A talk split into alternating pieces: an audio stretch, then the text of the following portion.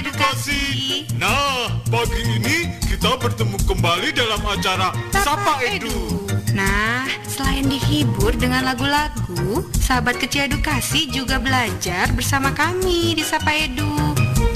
Selamat, mendengarkan, ya. Assalamualaikum warahmatullahi wabarakatuh. Selamat pagi ayah bunda. Jumpa lagi bersama saya Anggi dalam acara Sapa Edu Sapaan Pagi Sahabat Edukasi. Nah untuk menemani pagi ayah bunda Tentunya ayah bunda semua bisa dengarkan kami Melalui suaraedukasi.kemdikbud.go.id Atau bisa juga melalui aplikasi televisi edukasi. Dan ayah bunda juga bisa loh download podcast program acara Suara Edukasi Melalui aplikasi Spotify. Baik ayah bunda tetap bersama Sapa Edu ya Karena yang satu ini Sapa Edu akan segera kembali. Kembali bersama Sapa Edu pastinya hanya di sore edukasi akrab dan mencerdaskan. Bagaimana kabar ayah bunda pagi ini? Mudah-mudahan ayah bunda dan keluarga selalu dalam keadaan sehat walafiat ya. Dan pastinya nggak lupa juga ayah bunda dan keluarga terus terapkan protokol kesehatan setiap harinya. Dengan apa? Dengan 3M ya. Ayah bunda pasti sudah terapkan ini kepada buah hati juga. Ya, mencuci tangan, memakai masker, dan juga menjaga jarak. Patuhi 3M jika kita sayang diri dan juga keluarga kita. Nah, sambil mengisi waktu ayah bunda di pagi hari, sama-sama dengarkan Sapa Edu Ayah Bunda dengan tema sukses menjadi orang tua idaman di masa pandemi.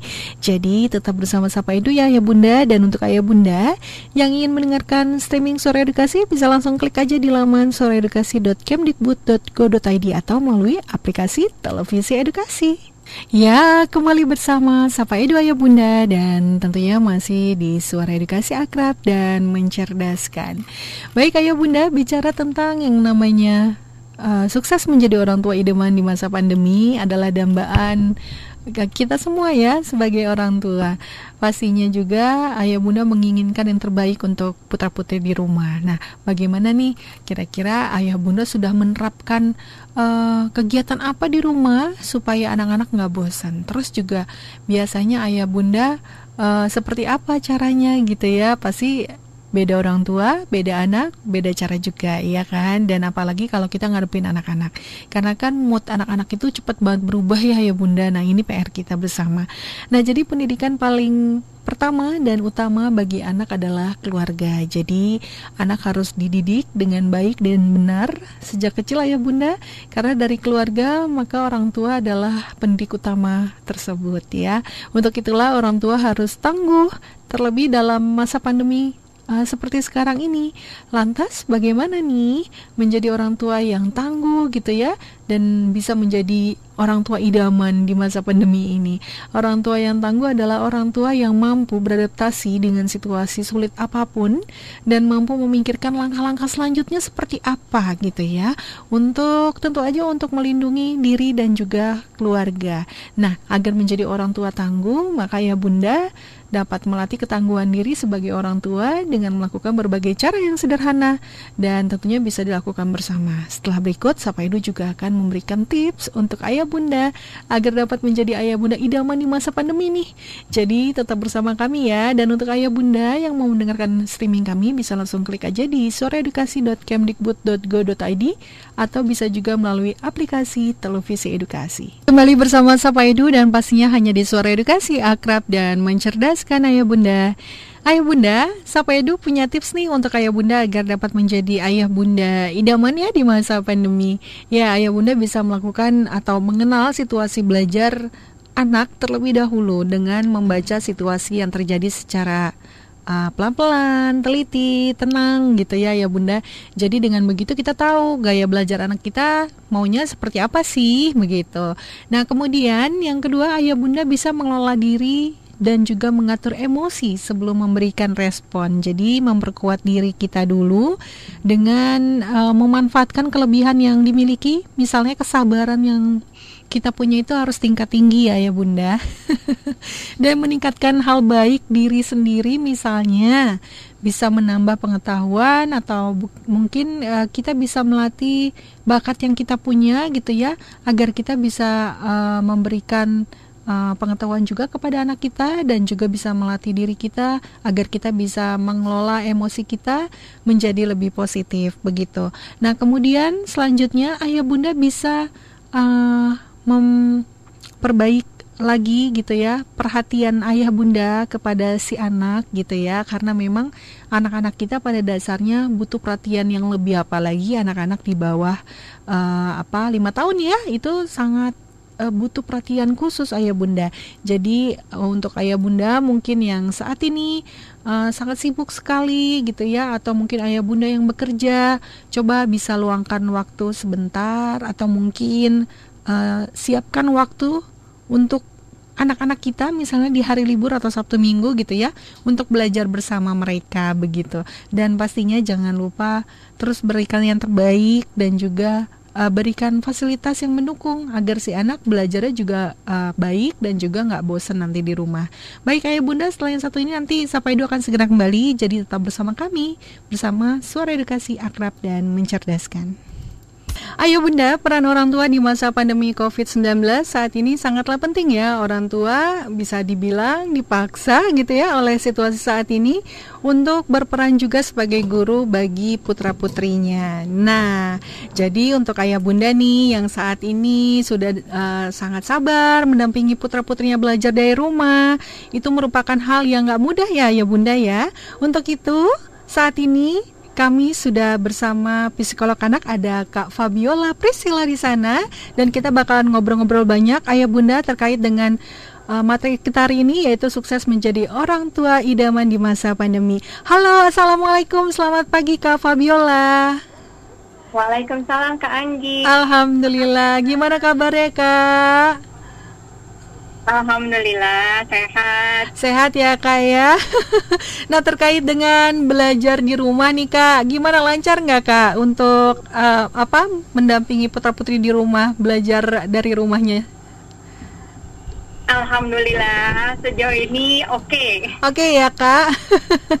nah menurut kakak orang tua idaman itu yang seperti apa sih kak bagi anak-anaknya kak? Oke, okay, nah ini, berat juga ya pertanyaan dia.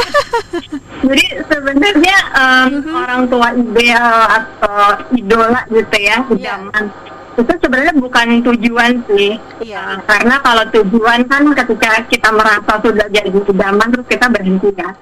Mm-hmm. Nah, padahal kan menjadi orang tua itu proses. Iya, betul sekali. Kalau untuk menjadi uh, apa idaman itu kita bisa bilang adalah usaha gitu kan. Orang tua idaman adalah orang tua yang mau berusaha uh, membuat keluarganya ini happy and healthy karena kan di masa pandemi harus sehat juga ya betul sekali gitu. iya. nah tapi happy dan healthy ini juga itu kan harus di apa ya di uh, dipecah menjadi beberapa hal yang tergantung dari setiap keluarga kebutuhan mereka mm -hmm. Nah, mungkin menjadi orang tua idaman adalah dambaan semua orang tua di dunia nih, Kak. Adakah kiat-kiat dari Kakak agar dapat menjadi orang tua yang lebih baik lagi, Kak, ke depannya? Oke, ini kebetulan udah aku catat nih supaya nggak ada yang miss nih. Ya. Karena emang susah banget ya untuk Betul. jadi uh, apa orang tua yang idaman gitu. Uh -huh. Tapi yang yang aku coba untuk uh, terapkan sih yang pertama yeah. itu apresiasi gitu ya. Orang tua yang zaman itu adalah orang tua yang mampu memberikan penghargaan terhadap anak-anak. Nah, apa pun hasilnya, mereka sudah berusaha gitu. Dan dalam kondisi yang tidak normal ini, nggak boleh kita mengharapkan hasil yang uh, seperti kondisinya sebelum pandemi gitu kan. Jadi apresiasi itu uh, sangat penting. Kemudian yang kedua komunikasi. Nah komunikasi ini ada beberapa kesepakatan. Jadi misalnya nggak uh, boleh kita menyalahkan. Kadang kan orang tua udah dengan berbagai pengalaman gitu ya, anak berbuat suatu kesalahan atau uh, tidak sesuai dengan harapan langsung dijudge gitu. Nah itu nggak boleh banget. Jadi utamakan kita saling berbagi. Uh, kenapa punya dua telinga? Karena harus lebih banyak mendengar dibanding kita berbicara. Jadi komunikasi itu penting sekali. Iya. Kemudian komit. Ya komit mm -hmm. itu uh, penting juga karena orang tua itu harus bisa dipercaya gitu. Jadi misalnya kalau kita janji, oke okay, nanti mama pulang jam 5, mama temenin bikin tugas ya. Ya pulang jam 5 gitu kan. Jadi anak tahu bahwa orang tua itu bisa diandalkan.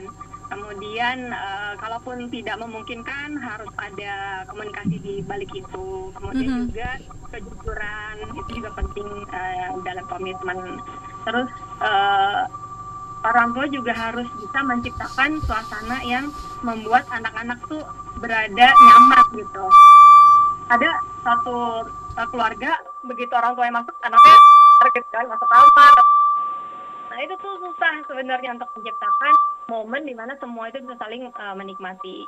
Nah kemudian selanjutnya adalah uh, keluarga harus dekat sama Tuhan ya. Itu juga penting. Dengan kita dekat sama Tuhan mudah-mudahan uh, tujuan kita mencapai menjadi orang tua yang idaman juga terakhir. Orang tua mesti bisa mengelola stres kangi itu penting. Di zaman pandemi orang tuanya nggak punya keterampilan uh, manajemen stres ya aduh untuk jadi orang tua idaman itu rasanya hampir tidak mungkin ya jadi kita harus punya kecerdasan emosi bisa ngelola stres kemudian juga bisa menghadapi krisis ini gitu bisa menghadapi pandemi ini bersama-sama seperti itu. Nah bicara tentang uh, stres nih kak, atau cara orang tua mengelola stres, wah pasti stres dapat terjadi kapan di mana aja ya kak. Bahkan ketika ayah bunda sedang ya. punya setumpuk pekerjaan yang harus diselesaikan, namun di samping itu ayah bunda juga harus menjadi guru bagi anak-anak yang sedang melakukan pembelajaran jarak jauh kak. Bagaimana cara orang tua bisa meminimalisir nih kak stres yang bisa aja terjadi ya di saat yang nggak tepat gitu. Sih yang harus dimiliki orang tua ya termasuk juga uh, aku nih kan jadi yang pertama uh, kita harus adaptasi gitu mm -hmm. jadi uh, setiap hari itu kan jadwal pekerjaan maupun jadwal sekolah anak-anak berubah-ubah kan iya yeah. mereka punya project yang macam-macamnya kita harus bisa uh, beradaptasi dengan itu gitu mm -hmm. artinya jangan ditolak uh, dihadapi aja dan berusaha untuk yuk apa yang dibutuhkan uh, kita jalanin sama-sama kemudian mm -hmm. juga kalau udah lagi stres banget itu nggak boleh kita stuck gitu. Jadi baper terus stay di situ. Jadi kita harus maju harus melewati itu. Gimana caranya? Apa tugasnya dibagi jadi lebih sedikit? Atau kita kerjasama dengan guru untuk bisa uh, membantu anak mencapai apa mensubmit tugas-tugasnya sesuai deadline atau apa. Jadi harus move harus berkembang. Kemudian juga uh, terbuka terhadap perubahan karena kan anak kita makin lama makin besar ya. Betul. Kadang yang kemarin nurut ini jadi gak nurut yeah. gitu. Nah kita bisa menerima bahwa oke okay, anak saya ber saya berubah seperti itu. Demikian juga kita mm -hmm. sebagai manusia pasti kita juga berubah gitu kan suasana hati dan lain sebagainya. Betul. Dan uh, satu yang harus kalau kita ingat Kanggi, yeah. kita tuh ibarat bola bekel, mm -hmm. gitu ya. Kan kita pernah lah main bola bekel ya. Yeah mau dilempar kayak gimana itu nggak akan pecah mau naik turun naik turun tetap uh, apa namanya kualitasnya tetap sama gitu nah jadi kita nggak boleh kalah sama bola bekel kita juga harus punya daya tahan yang uh, sekuat itu gitu apalagi menghadapi uh, pandemi ini ya yang Betul, belum Kak. belum kelihatan nih kapan berakhirnya yeah. gitu iya. mudah-mudahan secepat mungkin ya. Amin, amin, amin, ya Allah. Iya kak. Nah ini bicara tentang uh, stres, terus tentang uh, sikap anak juga, tentang mood anak gitu ya. Bagaimana cara menghadapi mood anak yang suatu saat bisa aja berubah seketika kak? Oh ya, mm-hmm. ini dihadapi oleh para semua orang tua ya. Pasti. Jadi yang per- yang pertama, yeah. yang pertama uh, anak itu harus merasa nyaman untuk mengekspresikan emosi gitu hmm. seheboh apa pun gitu ya harus merasa nyaman harus diberikan ruang artinya nggak hmm. apa-apa marah Nah, itu wajar emosi yang kamu kamu hadapi wajar. Mm-hmm. Nah, tapi ketika itu intensitasnya sudah berlebihan, yeah. ya kita perlu tenangkan, kita perlu ajarkan relaksasi misalnya, kita mm-hmm. perlu ajarkan bagaimana tarik nafas, buang nafas, fokus pada hal baik gitu. Hmm. Sampai anak ini merasa tenang. Nah, kemudian juga kita bantu gimana cara uh, solving apa namanya memecahkan masalah yang dihadapi saat itu. Hmm. Supaya anak merasa bahwa kalau aku punya emosi, aku nggak harus keep, aku nggak harus simpan. Kalau aku punya masalah, aku harus selesaikan. Hmm. Nggak hmm. harus dipendam atau nggak harus disimpan juga seperti itu kan. Yeah. Gitu. Berarti balik lagi ke komunikasi antara orang tua dan anak ya kak. Ini harus benar-benar diperhatikan lagi ayah bunda. Jadi kalau mulai melihat uh, raut wajah si anak sudah mulai berubah, sebaiknya ajak anak untuk komunikasi. Ada apa gerangan ya. begitu ya. Jadi ini untuk sebenarnya untuk apa ya? Uh, meminimalisir juga ya supaya anak moodnya nggak terlalu buruk pada saat nanti dia uh, apa sedang berjalan belajar online-nya begitu ayah bunda.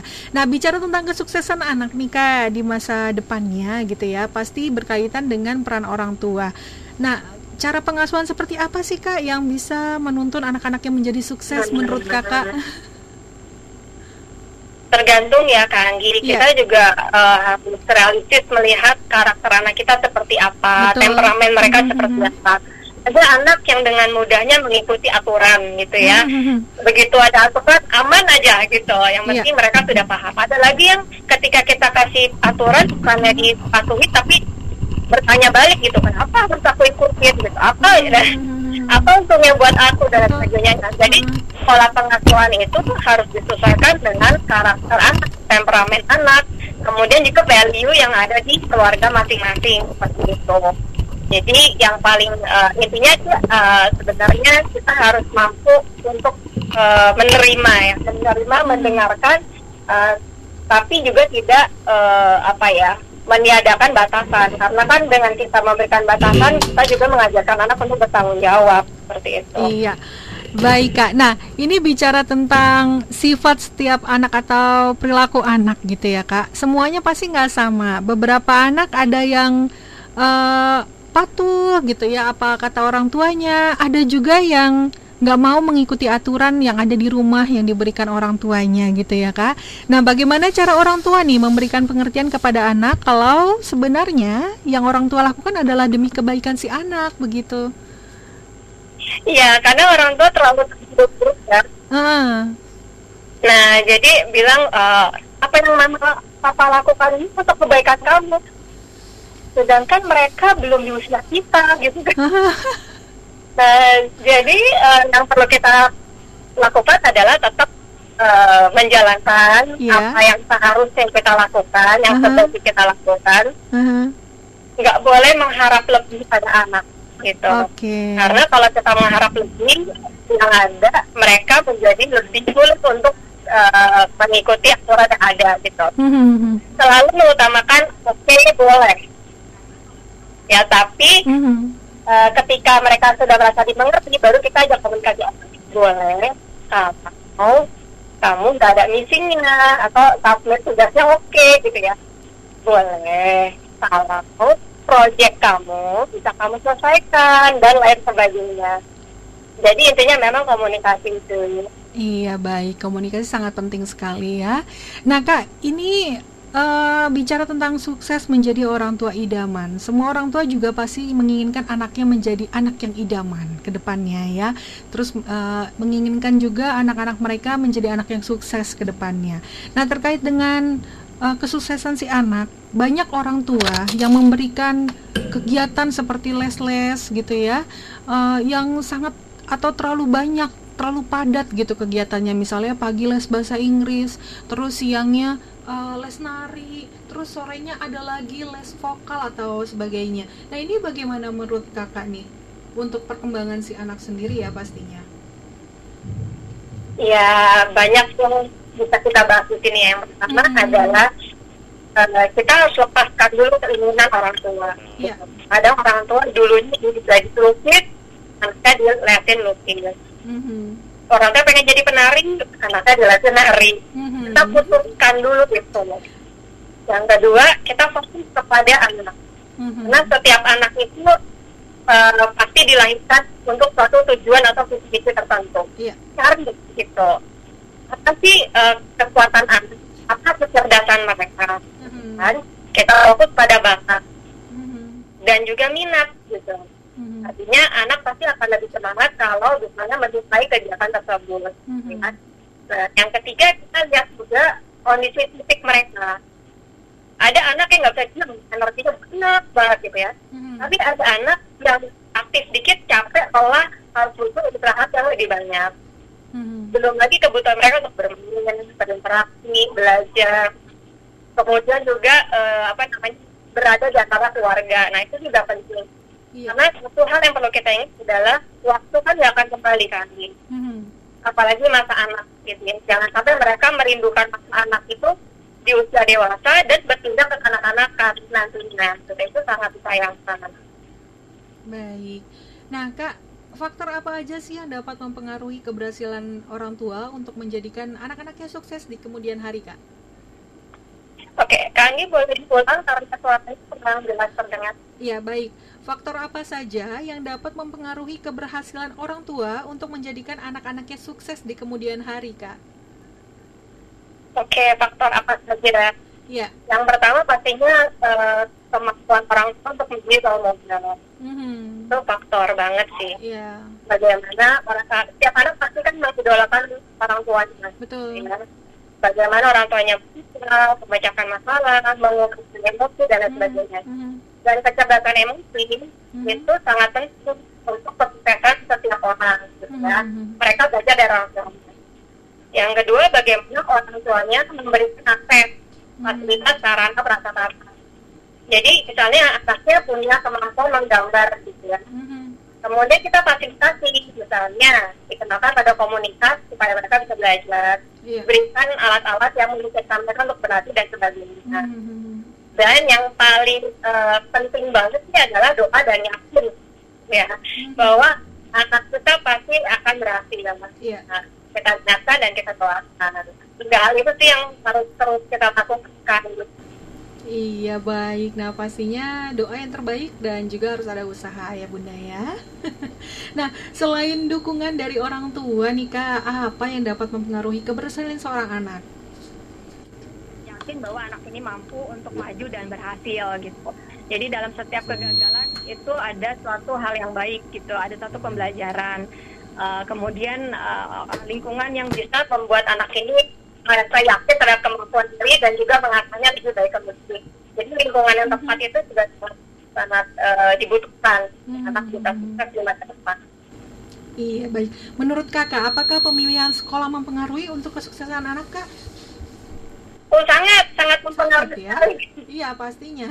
Jadi eh, kan kita eh, orang tua memasukkan anak di kelas 1 SD, Mhm. nah itu sebenarnya sangat-sangat penting sekali. Karena eh, setiap sekolah kan punya value yang berbeda, Betul. yang punya tujuan yang berbeda. Mhm. Misalnya eh, ada sekolah yang mengutamakan kecerdasan eh, apa ya majemuk gitu ya, sehingga eh, kita bisa berkembang sesuai dengan kecerdasan masing-masing. Nah ini cocok buat anak-anak yang mungkin tidak selalu di akademis, Mhm. so, tapi eh, di berbagai macam bidang yang lain. Atau ada juga anak yang suka banget belajar gitu ya. Iya. Eh, Nah kita bisa masukkan ke dalam sekolah yang memang eh, fokus kepada akademisi gitu. Mhm. Jadi macam-macam sih. Ada juga anak yang uh, butuh ruang gerak sehingga kita masukkan ke sekolah alam misalnya. Baik. Kemudian dengan sekolah yang tepat uh, kita juga bisa jadi kayak tinggal teacher di rumah gitu ya. Mhm. Jadi biarkan guru uh, tetap kita menjadi partner guru dan guru tetap full bisa berperan uh, sebagai pengajar di sekolah. Iya. Meskipun dari ya. Seperti itu. Baik, jadi tentunya em, pemilihan sekolah itu sangat mempengaruhi untuk kesuksesan anak-anak kita ya Bunda. Jadi balik lagi kita juga harus sesuaikan dengan minat si anak juga gitu ya Kak ya, biar nanti kita nggak salah dan nanti ujung-ujungnya malah memaksakan si anak mengikuti keinginan orang tua. Baik Kak, selain ilmu pengetahuan nih Kak, bekal apa yang bisa kita berikan kepada anak-anak kita untuk menggapai eh, kesuksesannya nanti gitu? Iya, jadi setiap anak itu uh, harus punya Hmm. ya, berani mendengarkan berani gitu ya. Mhm. Bahasanya apa tuh? Jadi ketika Mhm. uh, anak kita merasa salah, gitu, mereka tidak yang cuek. Mereka Iya. ya, ini salah ini nggak enak ya. Mhm. Uh, apa ya, uh, conscience ya, hati nurani gitu. Itu tuh Mhm. penting banget. Jangan sampai anak kita kehilangan gitu.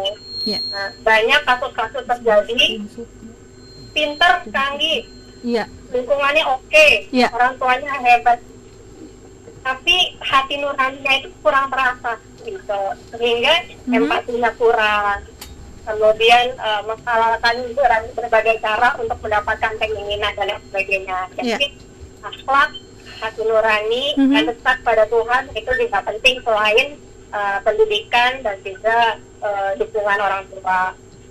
Baik, terakhir nih Kak, pesan dan harapan terkait dengan tema kita pada hari ini Kak. Ya, jadi sebenarnya kita satu untuk menjadi imam itu ada satu yang harus diingat. Mhm. Jadi kita tidak harus membuat anak merasa tidak baik untuk menjadi mereka lebih baik. Mhm. Itu penting banget. Ya. Baik. Baik Kak Fabiola. Ya. Baik Kak Fabiola, terima kasih atas waktunya dan kesempatannya pagi ini. Mudah-mudahan Ya, kita semua bisa menjadi orang tua yang lebih baik lagi, khususnya saya pribadi. dan semoga apa yang sudah diberikan oleh Kak Fabiola pagi ini dapat bermanfaat untuk ayah bunda ya. Dan yang pasti kita semua menginginkan anak-anak kita menjadi yang terbaik, begitu juga kepada diri kita sebelum menjadikan anak-anak kita menjadi terbaik, harus kitanya dulu nih yang menjadi orang tua idaman. Terima kasih Kak Fabiola, sampai ketemu lagi Terima kasih. dalam acara Sapa Edu yang pastinya dalam tema yang lebih menarik lagi. Assalamualaikum Kak. Baik ayah bunda, setelah yang satu ini Sapa Edu akan segera kembali. Jadi untuk ayah bunda yang ingin terus mendengarkan streaming Suara Edukasi bisa langsung aja klik di laman suaraedukasi.kemdikbud.go.id. Kembali bersama Sapa Edu dan pastinya hanya di Suara Edukasi akrab dan mencerdaskan. Ayah bunda bicara tentang sukses menjadi orang tua idaman di masa pandemi ini pastinya PR kita bersama ya untuk menjadi orang tua yang lebih baik lagi. Nah tadi sudah kita bahas bersama tips untuk ayah bunda agar dapat menjadi ayah bunda idaman di masa pandemi. Salah satunya bisa mengenal situasi belajar yang diinginkan anak, kemudian bisa mengelola diri atau bisa mengelola emosi kita menjadi lebih positif. Terus juga eh, langkah selanjutnya adalah tentu saja berdoa dan usaha ya ayah bunda ya. Nah selanjutnya jadi orang tua tangguh bersama keluarga itu bisa menjalin kedekatan dengan keluarga loh ayah bunda. Jadi membangun komunikasi positif, membangun komunikasi yang baik bersama anak-anak kita di rumah. Ini adalah merupakan hal yang sangat sangat sangat sangat luar biasa sekali ya meningkatkan rasa empati kepada si anak ini juga penting karena memelihara harapan bahwa situasi akan lebih baik, saling memberi uh, penguatan gitu ya kepada si anak gitu. Dan tentunya harus selalu bersyukur untuk setiap hal baik yang dialami. Wah, ini sangat luar biasa sekali ya ya Bunda. Jadi tentunya kedekatan kita kepada anak kita ini ini adalah merupakan uh, hal yang penting dari yang lainnya gitu ya karena memang orang tualah guru utama bagi anak-anaknya.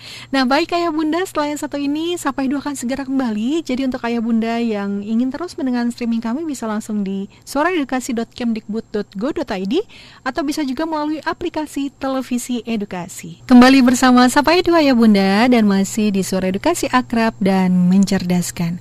Ayah bunda bicara tentang sukses menjadi orang tua idaman di masa pandemi. Tentunya peran orang tua di masa pandemi COVID-19 saat ini sangatlah penting ya. Orang tua bisa dibilang dipaksa oleh situasi saat ini untuk berperan juga sebagai guru bagi putra-putri mereka yang melaksanakan pembelajaran jarak jauh dari rumah atau dikenal dengan uh, daring gitu ya, ya Bunda ya. Jadi tambahan tugas baru ini menjadi tantangan yang menimbulkan ya sedikit polemik ya bagi beberapa orang tua yang tidak memiliki latar belakang sebagai tenaga pendidik atau guru.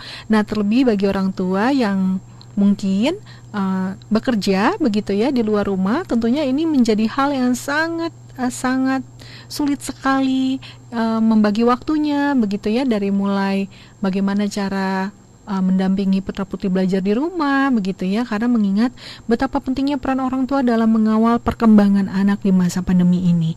Maka kita bisa menjadi orang tua yang lebih baik lebih sabar lagi lebih teliti lagi lebih kreatif lagi dan masih banyak lagi PR kita demi menjadikan anak-anak kita menjadi yang terbaik ayah bunda. Jadi ingin mempunyai anak idaman tentu aja kita terlebih dahulu yang harus menjadi orang tua idaman bagi anak-anak kita. Anak-anak adalah cerminan dari orang tuanya. Jadi jika kita baik, peluang anak-anak kita juga tentunya menjadi baik dan juga sangat besar. Jadi anak idaman versi setiap orang tua juga banyak macamnya ya ya Bunda. Ada yang mengartikan sebagai anak uh, yang penuh dengan segudang prestasi.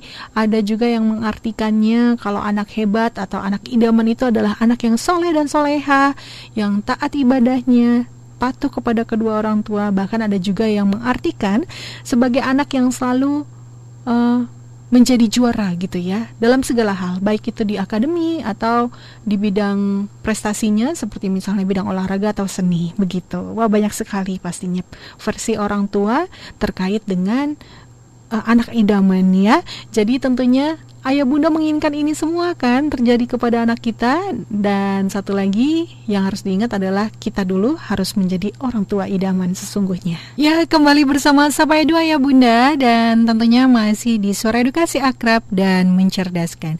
Ayah bunda bisa membantu Ananda tentunya dalam proses menjadi anak idaman. Mulai sekarang ya tidak perlu membanding-bandingkan dengan anak lain. Karena setiap anak itu istimewa dengan pembawaannya masing-masing ayah bunda. Sebagai orang tua kita hanya perlu ya mulai sedikit lah ya dan menajamkan apa yang menjadi kelebihan anak kita ya bunda.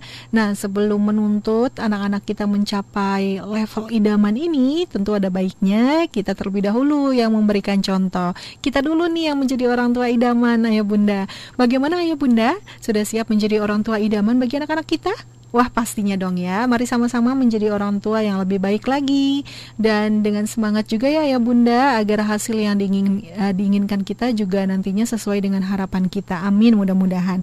Dan yang pasti PR kita bersama adalah bagaimana sih caranya agar kita bisa menjadi orang tua idaman bagi anak-anak kita. Setelah yang berikut nanti kita bahas bersama ya ya Bunda bagaimana sih caranya atau beberapa hal yang bisa kita lakukan agar anak-anak kita gitu ya bisa menjadi anak yang uh, apa yang baik gitu ya sesuai dengan harapan kita dan bisa melihat kita sebagai cerminannya. Baik, Ayah Bunda, untuk ayah bunda yang menginginkan mendengarkan kami terus melalui streaming bisa langsung klik aja di soreedukasi.kemdikbud.go.id atau melalui aplikasi televisi edukasi. Ayah bunda, untuk menjadi orang tua idaman maka kita harus memperhatikan beberapa hal ayah bunda dan kita harus segera memperbaikinya.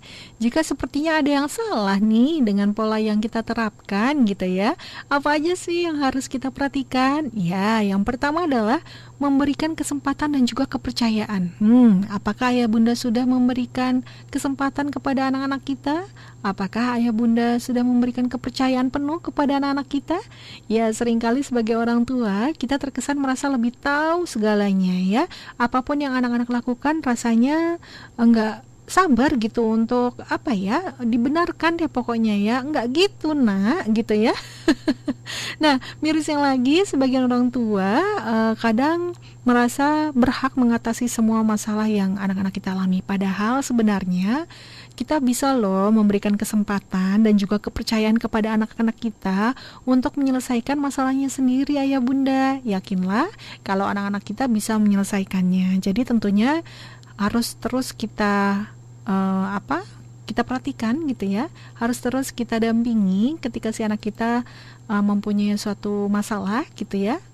Kasih aja dulu kesempatan dan kepercayaan. Nanti kalau misalnya si anak uh, tidak bisa menyelesaikannya pasti dia akan cerita kepada kita. Nah di saat itulah baru kita dengan senang hati dengan uh, apa dengan besar hati gitu ya membantu anak kita untuk menyelesaikan masalahnya tersebut, tapi tunggulah anak kita untuk menyelesaikan masalahnya sendiri dulu.